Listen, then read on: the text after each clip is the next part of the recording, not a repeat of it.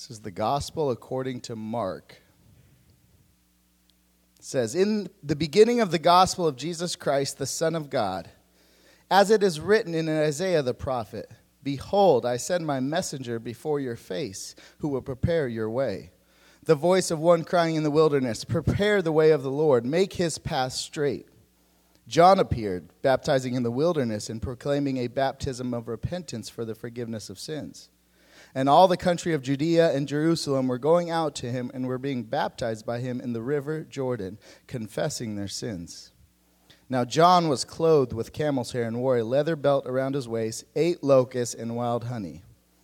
And he preached, saying, After me comes he who is mightier than I, the strap of whose sandals I am not worthy to stoop down and untie. I have baptized you with water, but he will baptize you with the Holy Spirit. In those days, Jesus came from Nazareth of Galilee and was baptized by John in the Jordan.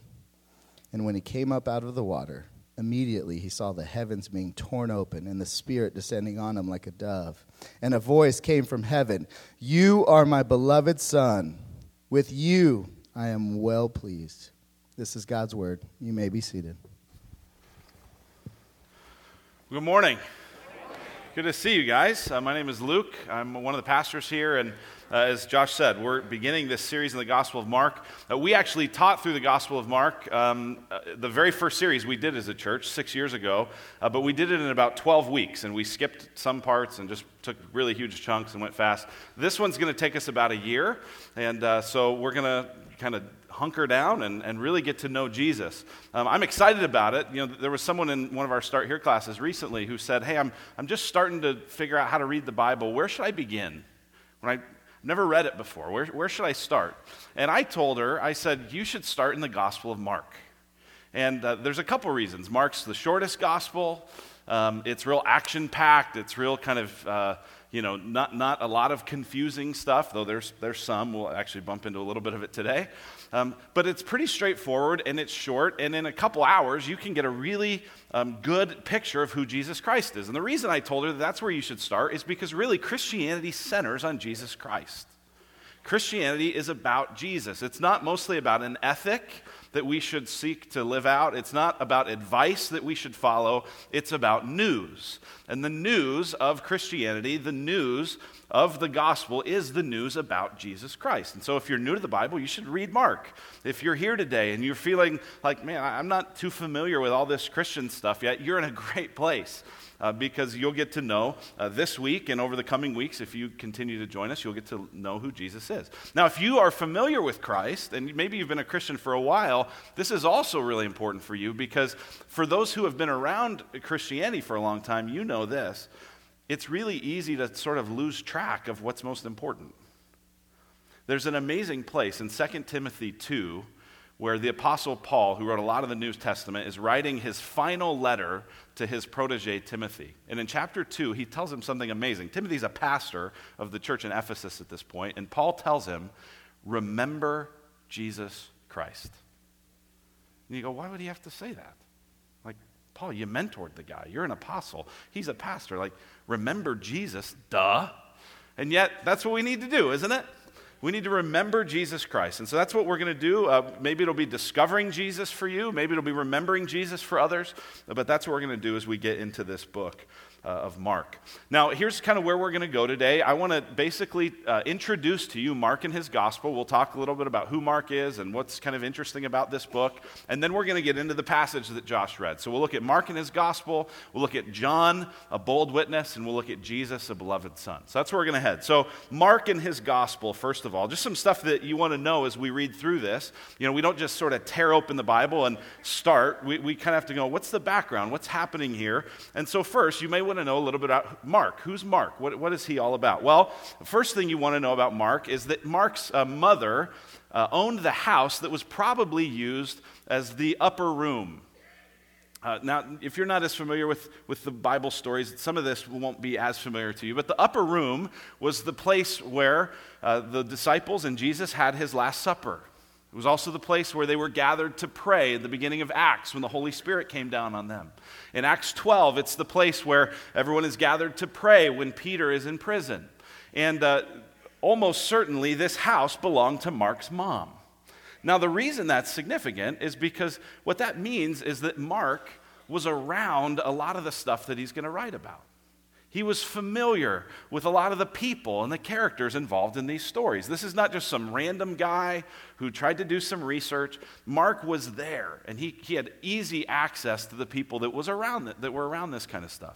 Mark also was the cousin of Barnabas. Barnabas traveled around on Paul's first missionary journey, was a huge uh, leader in the early church. Uh, it's possible that Mark was related, maybe a distant cousin of some sort, to Peter. Um, he did travel in his uh, ministry later with Paul and with Peter. In fact, there's this really famous uh, place in, in the book of Acts where uh, Paul and Barnabas are traveling along with Mark, and Mark decides he doesn't want to continue on the journey. And then Barnabas wants to take Mark again on a different trip, and they decide they're going to split over it. There's kind of this big contention that relates to Mark. Uh, but in the end, uh, Mark is really valuable to Paul and to Peter. He's this right hand guy to a lot of these apostles, a lot of these key witnesses of Jesus. Eventually, in his life, he went to Alexandria in Egypt. He founded a number of churches there. He was martyred there, he was killed there for his faith. Uh, probably actually was from North Africa.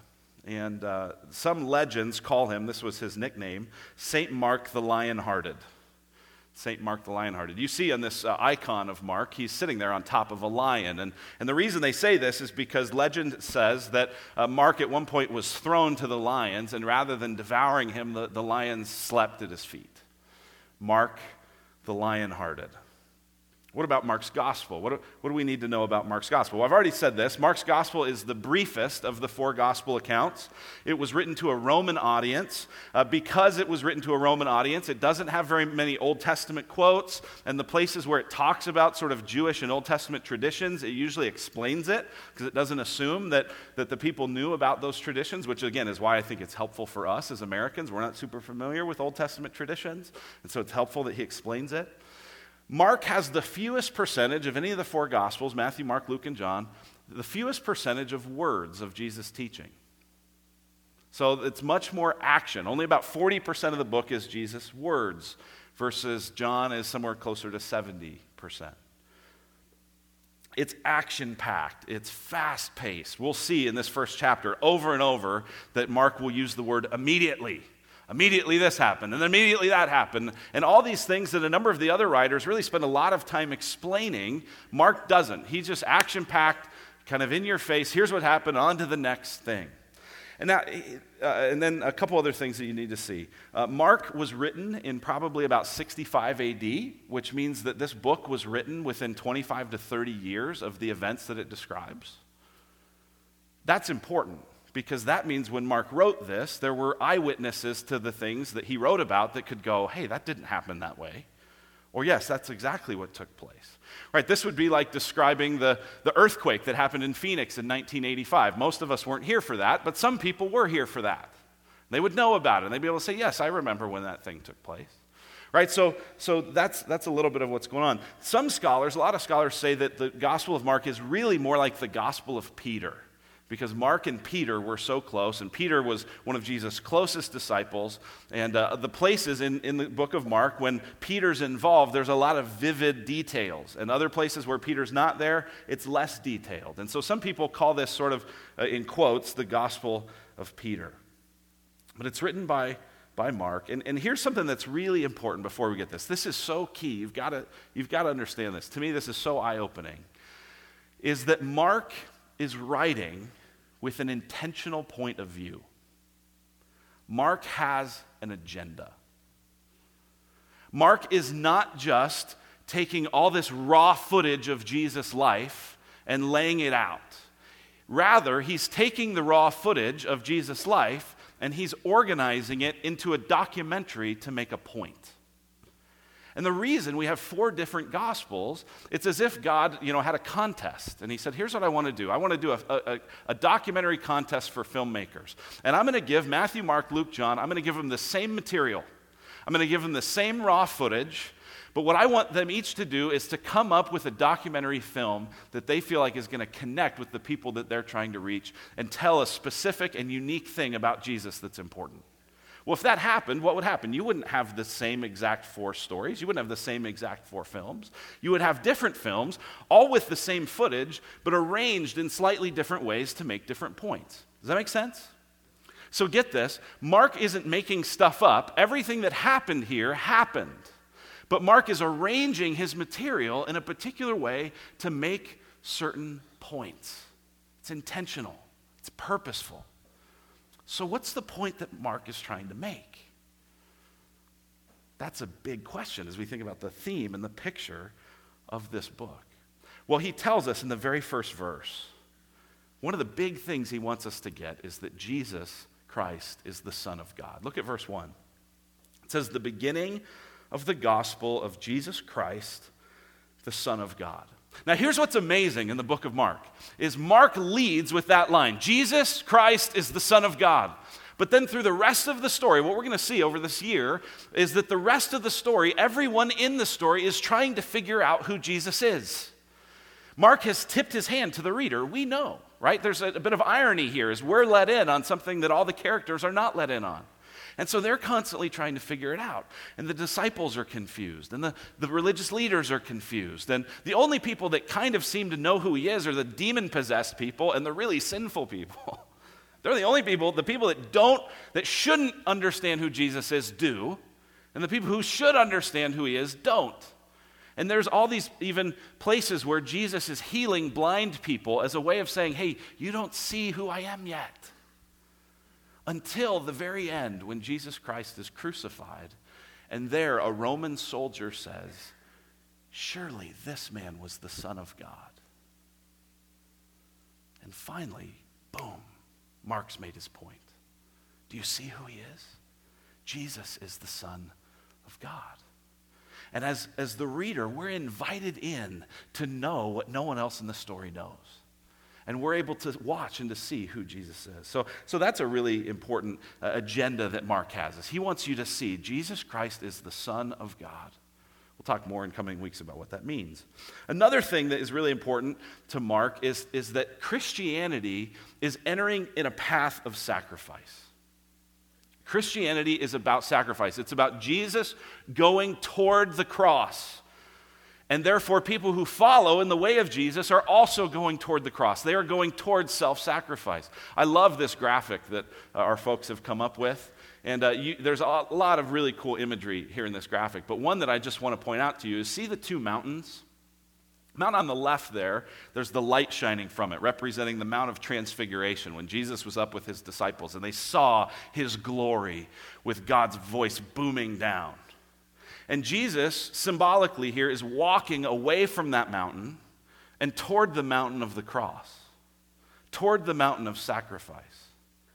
He's holding in his hand a cup. And the cup in Mark 14 represents the, the suffering that he's going to endure on the cross.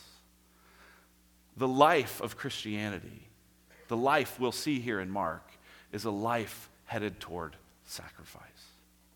So that's Mark. That's Mark's gospel. That's a little bit big picture of what we're going to do, but we're going to dig in uh, right here and, uh, and start working our way through this passage. So, verse 1 the beginning of the gospel of Jesus Christ, the Son of God. That word gospel literally means good news, right? We say Christianity isn't advice, it's news, and it's good news.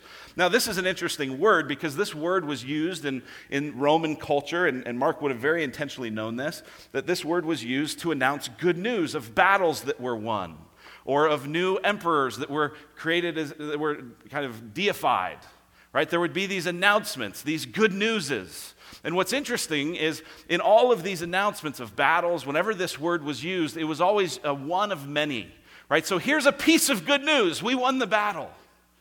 But here in verse 1, Mark is using this singular. He's saying the beginning of the good news. Not this, is, not this is one piece of a lot of good things that could happen. This is the good news. What is the good news? The good news of Jesus Christ the Son of God. Not that an emperor is godlike, but that Jesus is the Son of God. That's the good news. And then, right away, he introduces us to this man named John. So let's look at that next. John, a bold witness. John was predicted in these verses that are in uh, verse 2 and 3. This is a quote, one of the few quotes from the Old Testament. It says, As it is written in Isaiah the prophet, Behold, I send my messenger before your face, who will prepare your way. The voice of one crying in the wilderness, Prepare the way of the Lord, make his paths straight. John appeared, baptizing in the wilderness and proclaiming a baptism of repentance for the forgiveness of sins. And all the country of Judea and all Jerusalem were going out to him and were being baptized by him in the river Jordan, confessing their sins. Now, John was clothed with camel's hair and wore a leather belt around his waist and ate locusts and wild honey. And he preached, saying, After me, he, comes he who is mightier than I, the strap of whose sandals I am not worthy to stoop down and untie. I've baptized you with water, but he will baptize you with the Holy Spirit. A couple of things you want to see here about John. First, that John was predicted. Uh, Mark here quotes from Isaiah and a couple other places. Isaiah is the main one, which is why he says, as it's written in Isaiah. And he quotes this was a prophecy that was 700 years before that a messenger would come to prepare the way of the Lord. It's interesting there. See it in verse 3? The voice of one crying in the wilderness Prepare the way of the Lord, make his paths straight. The, the scripture predicted someone's going to come who's going to get everything ready. I was coaching soccer yesterday, and uh, it's amazing. I, I, I go there on Tuesday and Thursday to the field at Desert Mountain Park, and it's just barren wasteland. And then I show up on Saturday, and the lines are painted, and the goals are up, and there's flags flying. And I go, who did this? Someone prepared the way. Right? Or think about this. When do the people at the gas station change the numbers? Have you ever seen it? I think maybe one time my whole life I've seen them, but, but, but the, the numbers change every day and sometimes throughout the day, and yet you never see them. Where are they? They're preparing the way for you to buy gas, but where are they? Now, unlike the soccer preparation and unlike the gas station preparation, which happens and no one really knows about it, John's preparation was visible. John's preparation was public. It was so public that it says that all of these people were coming out to see him. And John's role there was to prepare the way of the Lord. It's interesting in verse 3 there, the word Lord in that passage in Isaiah is a reference to God. So, Mark, from the outset, in saying that Jesus is the Son of God and that John is preparing the way for him, is saying he is preparing the way for Jesus, who is God. From the beginning, a very bold claim. John was predicted, and, and he, he takes on this very prophetic nature. Do you see in verse 6? He's, uh, Mark goes out of his way to mention what he's wearing. Clearly, what he's wearing is weird. And it's weird in our day. It would have been weird in that day. That's why Mark has to mention it. What's he wearing? He's wearing camel hair clothes, a belt around his waist. He's eating locusts and wild honey. And all the commentators said that one of the key indicators that John would have seen himself as this playing this prophetic role of preparing the way of the Lord was this, this belt around his waist. That that was one of the key signs of a prophet. And uh, so, in fact, uh, John sees himself that way, and he prepares the way for the Lord. Well, what was John's message? John appeared, it says verse 4, baptizing in the wilderness and proclaiming a baptism of repentance. Repentance means to turn around, to reorient your whole life in a new way. And John is proclaiming that you would be baptized, that you would be immersed in water as a symbol of that turning around, of that, of that repentance. Now, this is fascinating because uh, this, this kind of baptizing, this ritual cleansing, wasn't a very common practice. The commentators kind of discuss this as you, as you study it, and, and what they saw is that sometimes people would go through kind of a ritual cleansing process if they were a Gentile converting to Judaism, but that was a cleansing process that they'd have to keep doing over and over. Occasionally, in other sort of places, people would kind of do this, but this is so unique that John becomes known as John the Baptist, John the Baptizer. Right? This is such a unique thing. This is such a new, bold move of him to institute this idea of baptism that he gets named for it, right? So he's calling people out, saying, Come, be immersed in the water, turn from your sins. This is all his way of preparing people for the Lord. In light of the fact that God is coming, turn around, think differently, get ready, get prepared. That's what he's doing. Now, what's amazing about this, as I said, sometimes Gentiles would go through some sort of cleansing process to become Jewish. But do you see what it says here in verse 5? It says, In all the country of Judea and all Jerusalem were going out to him and were being baptized by him in the river Jordan, confessing their sins. So, what this is saying is that all people needed to repent. Not just the dirty people, not just the sinful Gentile people, all people, even the Jews, needed to go and needed to repent and needed to confess their sin. This applied to everyone. This baptizing, this calling people to repent. And then, then you see the other part of John's message in verse 7. And he preached, saying, After me comes one, comes he who is mightier than I, the strap of whose sandals I am not worthy to stoop down and untie. I've baptized you with water, but he will baptize you with the Holy Spirit. So John's message was not simply, hey, turn around and go through this cleansing ritual to symbolize that you're turning from your sin. But his message was listen, I know you're all coming out to see me, and I know I'm dressed funny, and I know I'm, I got this new fancy title, John the Baptist. But this is all pointing to someone else who comes after me. And just so you know, I'm not even worthy of bending down and untying his sandals. This is a staggering thing. We miss this because we don't understand the cultural practice, but, but the commentators all point out that this, this untying of the sandals was the lowest thing that a servant could do. In fact, there were laws in the Roman Empire that, that, in order like to protect slaves and servants' rights, said, hey, you don't have to bend down and untie people's shoes. So even slaves didn't have to do it, it was so low. And John is saying, and later on we see that Jesus says about John that he's the greatest man that ever lived. No one has been born of a woman greater than John the Baptist, Jesus says. So the greatest man who's ever lived, besides Jesus, says, I'm not even worthy to do the very lowest thing imaginable. He's so great. That's not false humility. That's saying, I'm preparing the way, not just for a really interesting teacher, and not just for a man who's going to work miracles, but God Himself is coming. And if He comes, get on your face. he says, verse 8, I've baptized you with water, but he will baptize you with the Holy Spirit. Again, all throughout the prophetic literature of the Old Testament, the only person when the Holy Spirit shows up, the Holy Spirit comes up because God has shown up. So again, John here is saying, I've prepared the way for Yahweh, for God Himself and I'm baptizing you in water, I'm immersing you in water, but the one who's coming after me is going to give you the Holy Spirit Himself. God Himself is going to bring God the Spirit to you. By the way, just, just to pause here, I hope that when you think about your life, if you're a Christian and you think about what is it to be a witness, do you see what John's doing as a witness? He's saying, hey, don't look at me. Look at him. How often are we motivated in our lives to have people look at us? Look at what I did with my kids. Look at how I'm doing in my work. Look at the path that I'm on. Look at my new shoes. Look at my new this. Look at my new that. Great, fine. But when people are around you, do they get the sense that you're about saying, Look at him? Look at Jesus. The only reason anything in my life is going pretty well is because of him. Look at him. That's what John was doing. He was a bold witness.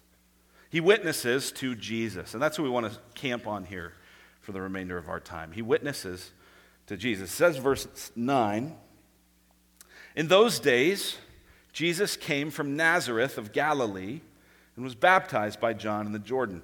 Just something, again, to, to point out that uh, we might miss because we don't understand the, the, the dynamics of, of the first century land here. But Nazareth of Galilee, the reason Mark has to say Nazareth of Galilee rather than just saying Nazareth is because it was such a dumpy little town, no one even knew where it was.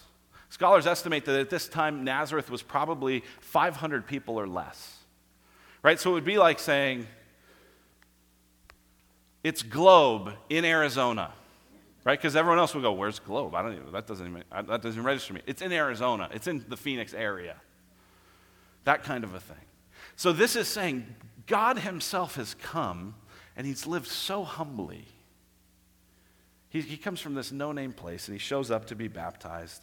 And Jesus then gets baptized. It says, those days, Jesus came from Nazareth of Galilee, was baptized by John in the Jordan, and when he came up out of the water, immediately he saw the heavens being torn open and the Spirit descending on him like a dove, and a voice came from heaven You are my beloved Son. With you I am well pleased. There's five things we need to see in this particular uh, section about Jesus getting baptized. The first one is this uh, this is evidence that it really happened because you wouldn't make this up. Here's why. What was John's whole message? Repent, turn around, confess your sins. And now Jesus, God, is showing up to be baptized? Doesn't this create a problem? Why did Jesus need to get baptized? Jesus didn't have any sin. Right? This creates a very significant theological problem. All the commentators talk about it, and one of the things that I think it demonstrates is that this must have really happened. If you were making up a story about what Jesus said and did because you were you kind of had this false agenda that you were trying to prove he's God, but he really wasn't. He was just a good moral teacher. You wouldn't put this in there. This would create too much confusion. This would create too much problem. This would create people going, well, wait, why does he need to be baptized? I thought he was sinless. Why is it in there? Because it must have happened. And I think that's important to see, especially because you look at a passage like this and you look at the guy eating locusts and the camel's hair and the and what you're going to see in a little bit the spirit coming down like a dove. And it's very kind of like supernatural and honestly a little weird. If you're new to the bible you're like this yeah this doesn't sound like the world i live in. This sounds weird. Yeah it does but you can know that it really happened because people like Mark, they don't hide stuff that could potentially be confusing or challenging to understand. They just put it right in there. Now, I'm not going to spend a lot of time about why Jesus did this. Uh, the best answer is that Jesus is doing this to identify with his people. In fact, Mark Andrus, our kids pastor, has written a, a, a blog post that'll uh, come out tomorrow or Tuesday on our website and will explain kind of more in depth an answer to this. Why did Jesus need to be baptized? But the simplest reason is that when we're baptized, we get baptized in the water to identify with Jesus. And Jesus got baptized to identify with us saying, listen, if I'm going to be the Savior that represents sinful humanity, then in this symbolic gesture, I'm going to go into the water just like all these sinners and I'm going to identify with them, and I'm going to come out. That's the best explanation for it. You can read more online if you want to uh, get even, even better explanation, but that's, that's what I give for right now. Second thing you need to see in this passage is that the Father, Son, and Spirit are all present. You know, sometimes people will point out that there's no, uh, the, the, word Trinity does not appear in the Bible anywhere. I don't know if you knew that. The word Trinity doesn't show up. But there are a number of places in the scripture where Father, Son, and Holy Spirit appear all together. This is one of them. Do you see it? Jesus is there, the Son of God. He comes up out of the water, verse 10. Immediately he saw the heavens being torn open and the Spirit descending on him like a dove. And a voice came from heaven You are my beloved Son, with you I'm well pleased. Father, Son, and Spirit. How does that work? Great question. I don't know. Mark clearly didn't know, or he might have taken the time to explain it. But what you need to know is that it's there, it's true. And again, this is an account that wouldn't be there if it was made up. You wouldn't even have this there. So clearly, this must have happened. Here's a third thing you need to see. This, this is one of my favorite things. Uh, this is something I, I noticed for the first time in studying this passage, is that the heavens tore open. This is significant. You see this, verse 10?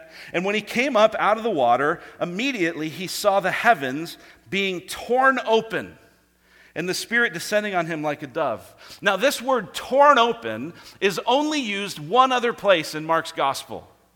It's used in the place where after Jesus dies on the cross, there's a curtain in the temple.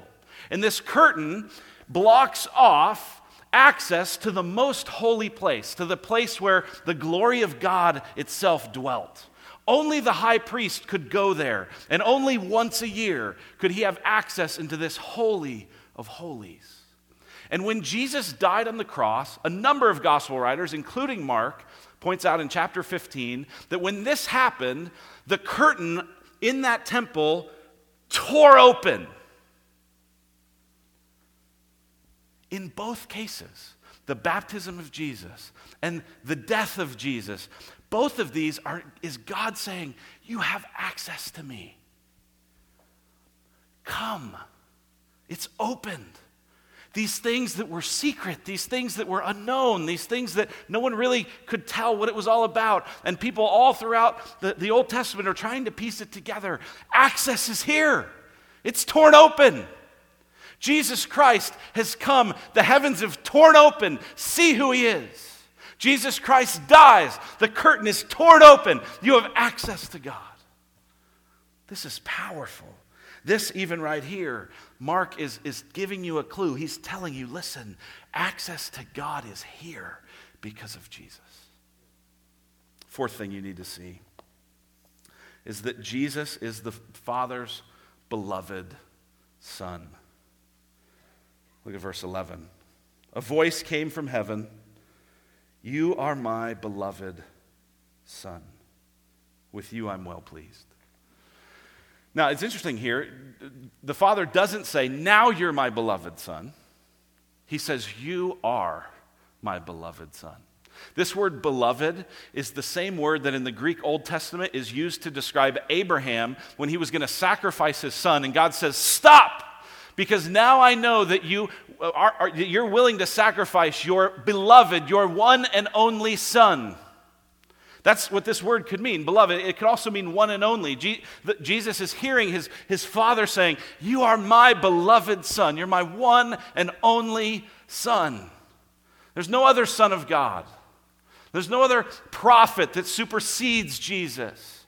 Jesus is the Son of God. And fifth, Jesus is the Son of God, and the Father delights in him. Do you see this? Verse 11. You are my beloved Son. With you I am well pleased.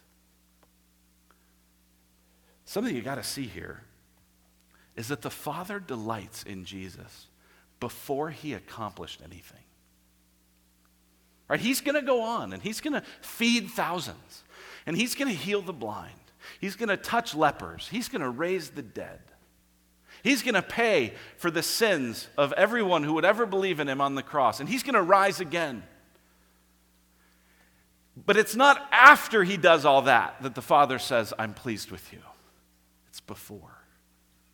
And here's the thing if you're a follower of Christ, if you are in Christ, the same is true for you. God is not looking for you to do a bunch of good things, to do a bunch of good works before He will tear heaven open, give you access to Him, and then say, I'm pleased with you. No, because of Christ, He is pleased with us if we trust Christ. Therefore, we do all that we do not to earn God's approval, but because we already have it. This is so key. You are my beloved Son. With you, I'm well pleased. You've heard me, some of you have heard me tell this story before, but I, I remember when Abby, Abby's my eight year old, I remember when she was a week or two old, and we had her wrapped on the floor like a big Chipotle burrito, you know, all bundled up. And, and those of you that have kids, you, you know what it's like to have your first kid. And, uh, and you love them more. No, you don't really. But, but when they're your first one, they're your only one, right? You have no experience. And people tell you, oh, you're going to love them so much. And I remember my mom always saying, hey, you'll never know how much I loved you until you have a child of your own, and that kind of thing. And I remember laying on the floor with Abby. She's bundled up. I remember just laying there next to her. I said, honey, all you do right now is poop and eat and wake up in the middle of the night. But I love you. And there is nothing you could do to make me love you more. There's nothing you could do to make me love you less. You're my daughter. You're my baby girl. And I love you. That's, that's the Father's voice coming down to his Son.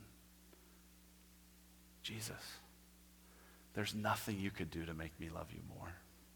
There's nothing you could do to make me love you less. You are my beloved Son. And if you're in Christ, if you're united to Christ by faith, God says those same words to you. So, so stop trying to clean yourself up and then come to Jesus. Instead, come to Jesus. Feel the joy of the Father over you and be cleaned up. This is the good news of the gospel. Well, to conclude, what, what do we need to see from this? If you're here and would not consider yourself a Christian, uh, we're so glad you're here. I hope that you will continue to come back. I hope you'll see, even just from a passage like this, that Jesus is someone you should pay attention to. As Mark's putting together his documentary, he's saying, listen, this is important. Pay attention. Don't miss what everyone in this story is missing. Pay attention. So I hope you'll come back. I hope you'll keep exploring and reading and discovering who Christ is. What about those of you who are new to the faith? If you're new to the faith, maybe a, a good next step from you, as you see in this passage, is to be baptized. John baptized people, not to forgive their sin, but as a symbol of the forgiveness they were experiencing as they turned from their sin and looked to the Savior who was coming. If you've put your faith in Christ, you should get baptized. You know, I don't know if I, I just don't, I don't know if I feel like it. Listen, if it was something Jesus thought he should do and he had no sin,